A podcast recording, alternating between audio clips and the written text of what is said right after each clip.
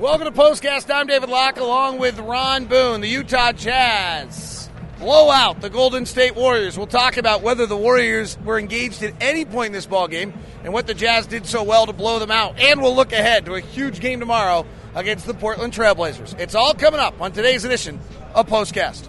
Well, the largest deficit in the history of a Steve Kerr coached Golden State Warriors at 45 points at one point, and the Jazz beat the Warriors by 40 tonight. Were the Warriors engaged late? Absolutely not. The Jazz knocked them out of the building, and they did the Warriors come engaged? That's what I was just sitting here wondering when you were talking about this. I'm just wondering if they would have got off to a better start, how long would that last? And and to the point where they, they were playing because they did fall apart. Uh, without a doubt, they fell apart. But I think the Jazz defense had something to do with that early in the ball game. Just let the Golden State Warriors that they meant business tonight, and this was not going to be one of those ball games where uh, they were you know, just going to give in. I also think a little bit of this one is that the Jazz offense knocked them out early in the ball game.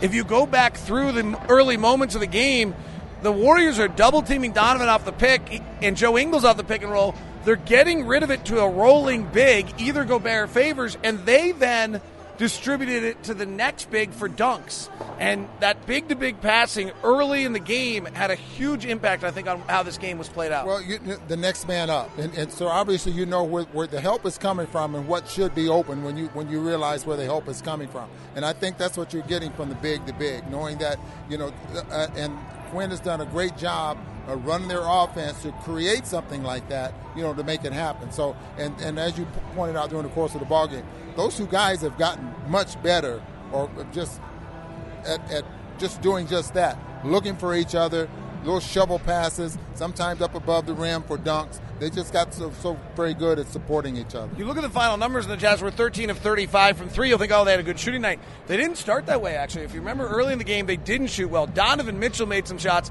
And what jumps out to me a little bit early in this game is I thought Klay Thompson came with a very specific game plan on how to defend Donovan Mitchell. He got up on the back side of his right hip, had him with Donovan had him with his right hand. They were forcing him to that side, away from the pick. Klay was up on his hip, not allowing him to take that step back mid range jumper, trying to force him into the defense. And Donovan made two floaters. He then, the next time, worked very calmly, very slowly off a pick and roll and hit a three.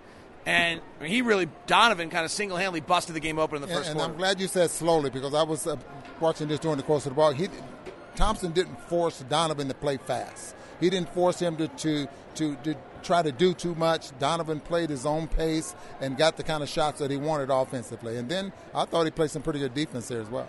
Jazz have now won 29 of 34 ball games. They're 29 and 4 in their last 30 or 29 and 5 in their last 34 games. They have also, uh, I believe, are now 36 and 18 this year in which games in which Rudy Gobert plays which is uh, something that's about that. They're two they're two to one uh, win to loss ratio, by the way, which is is really uh, remarkable. Now let's let's get to the other angle of this. I'm not sure whether the Warriors were engaged, but the Jazz were engaged, and that's as sharp as I've seen them play. Yeah, the importance of this basketball game again. Quinn's words: focus and 48 minutes of discipline, and and got them ready defensively about an hour before the ball game or a couple of hours before the ball game started and, and you notice a couple of situations out there where they doubled Durant, forced Durant to give the basketball up. Uh, and, and they also doubled Draymond Green a couple of times there as well, knowing that he can distribute the basketball. Can the Warriors just flip a switch? You know, yes, they can. I think they're they're a much better basketball team we saw now, and and you know we'll see them play. It's going to be difficult for them to really just dominate a team without Steph Curry. Uh, not that with the lineup that they have, the makeup of this team is not as good as it was last year. I don't think. And and I'm thinking about Iguodala, you know, who's aging. West is aging. Shaun Livingston's aging, and then you have to depend on on Cook, a very small point guard that plays fast and, and maybe not as great of a, a, defensive player. So this team might not be as good as they were last year. Uh, so flipping that switch, ooh, we'll just have to wait and see. And the Nick Young, um, Ian Clark's not great, but Nick Young, the Nick Young Ian Clark trade was a that wasn't a trade, but that's what they swapped. That was a bad. That's bad. Ian Clark's better than Nick Young. All right, let's go to tomorrow night. Jazz will play tomorrow night against Portland. If the Jazz win the game, They will be the third seed in the Western Conference, the Northwest Division champ. Uh, which will be their first division champ since oh last year, um, and their second division champ since 2007-8. The uh, so the Jazz will be the Northwest Division champ, and they will be the third seed playing Oklahoma City. The Jazz will play Oklahoma City if Oklahoma City beats Memphis, which we assume, the Jazz will play Oklahoma City. That that is that is set. We will actually know our opponent when we start tip off against Portland. Okay, tough matchup. Damian Lillard, CJ McCollum, high picks. Rudy Rudy's dropping back. These guys are coming off high picks and shooting threes.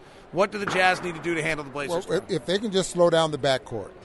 Uh, Nurkic, I tell you, has been playing very, very well. I watch. I've been watching him very closely. He seems to be playing a lot better than what we've seen all season long. So they're getting some support there from the middle. But if you can keep Damian Lillard and and McCollum, like when I saw the other night uh, when they lost to who they lose to Denver. Uh, Denver, uh, they weren't making perimeter shots. You know, and if you can keep them from from getting to the basket and scoring in transition, they can slow that team down. Defensively, they'll drop Nurkic all night. He'll sit low.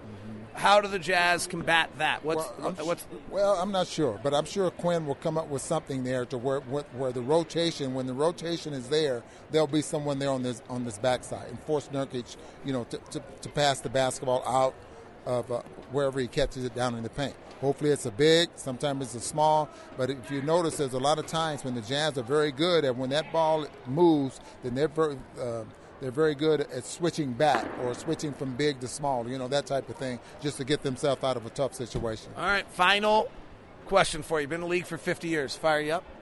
Absolutely. I mean, this is the fun part of the year. You know, I've been fired up here for the last month. You know, you knowing, this is, you know, just seeing how much better this team is getting, and not about how much better they're getting, but just how they're winning basketball games. It's, it's, it's something to getting uncontested shots, which means you're executing your offense, you're moving the basketball. Uh, you don't have to have LeBron James and, and Kevin Durant and all those kind of guys in order to win basketball game, and that's been proven you know, the way Quinn Snyder's system is working. Should I embarrass your beautiful niece or should I let her off the hook? Should I let her off the hook? Should I put her on camera for a quick well, second? No, she said no. Your beautiful niece does not want to be made fun of in her Steph Curry jersey. Granddaughter. Oh, granddaughter. Yeah. Oh, okay. That is the Jazz postcast. Jazz blow out the Warriors a whole lot to a whole little. Have a great night. Locked on Jazz with you tomorrow. We'll have a good one. See you.